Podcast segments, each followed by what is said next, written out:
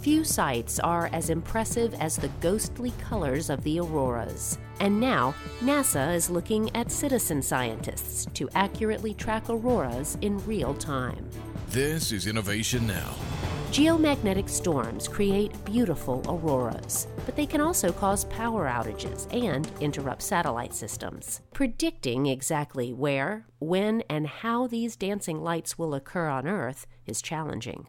Amazed by the number of social media posts about auroras, NASA space weather scientist Liz MacDonald founded Aurorasaurus, a citizen science website that uses public posts to help scientists track geomagnetic storms. Through the project's website, mobile apps, and Twitter, skywatchers can submit their sightings, showing real time aurora visibility. Aurorasaurus is also designed to send out messages to registered users in the vicinity of an aurora, a feature that could be adapted for use in other situations, like relaying early warning notifications to emergency responders. Meanwhile, the large collection of auroral data points allows scientists to better forecast the impact of geomagnetic storms while giving observers the view of a lifetime.